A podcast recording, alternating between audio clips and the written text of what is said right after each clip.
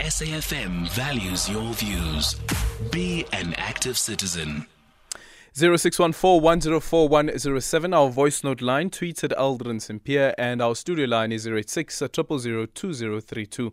Who is Ajay Banga? World Bank President nominee Ajay Banga has has uh, promised to bring a new sense of urgency to the bank's core mission of alleviating global poverty while also taking on some of the biggest crises the world in the world today. But can he be trusted? Professor Patrick Bond explains why the country like South Africa should be worried about the incoming World Bank chief. Uh, Prof, good afternoon and thank you so much for making time for us. Just a quick one, Prof. Is it confirmed that Ajay will now be taking over, or is it still just a nominee? Yes, uh, he will be. And the reason is that the threat from the Russian delegation uh, to the World Bank that they would put up an alternative candidate never materialized. And it's quite ironic.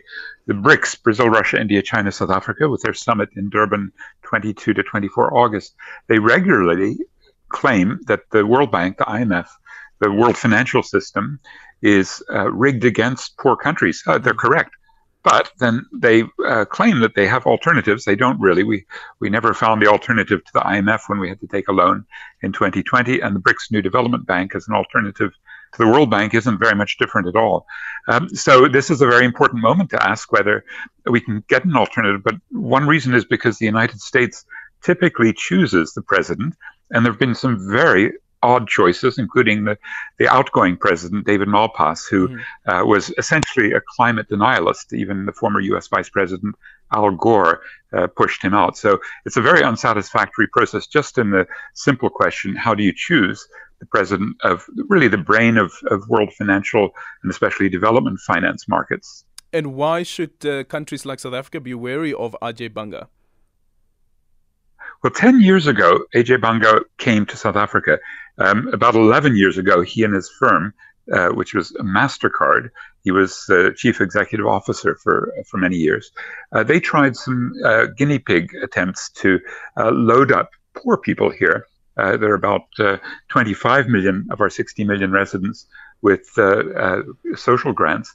And the sort of flavor of the month in the 2010s was to try to leverage the incoming grant money in a sense to collateralize it you know as if it were your home you would kind of get a mortgage a bond mm. and then leverage it up and so that's the theory that Banga applied. And he, he had a goal of about 500 million people who would get some sort of cash grant that then uh, would be accessed through a MasterCard. So I don't think anyone has any objection to having uh, these uh, cards that prevent you from standing in a long queue if you're an old person and you might collapse. Many have died. Or the Tsotsis might know where you are and come and get you as soon as you've got your cash. So it is something that uh, all of us, I'm sure, appreciate having some uh, facility, the technology, the cards. Mm. But what MasterCard did uh, and what Banga bragged about was a partnership with a company called Cash Paymaster Services, um, in turn uh, owned by Net1, which in turn is owned by the World Bank, 22%, the main shareholder. And that's where the problems really get serious because during the 2010s, uh, Net1, led by Serge Belamant, uh, a Frenchman with uh, a long stay in South Africa, they basically looted poor people's accounts by putting on debit orders. You know, six year old girls getting microfinance or cell phone contracts or, uh, you know, uh, death insurance, all those sorts of things. Yeah, and and I remember that was a big, big issue even during the time of the Social Development Minister Bathabile Dlamini, and then there was also, of course, that uh, court case before the Constitutional Court. But what exactly is it that uh, Ajay Banga should come clean on first before he takes up this role? I think it's the broad philosophy, which is that if you have a problem like poverty, you can solve it with financial engineering. He calls it financial inclusion. Mm-hmm. And it's part of rhetoric about a fourth industrial revolution in which algorithms begin to rule us. And so the man controlling the data, in this case, Serge Belamant, who is getting it through this access via MasterCard um, as a sort of shadow banking system, not within the big five banks, not within the Treasury and Reserve Bank regulation.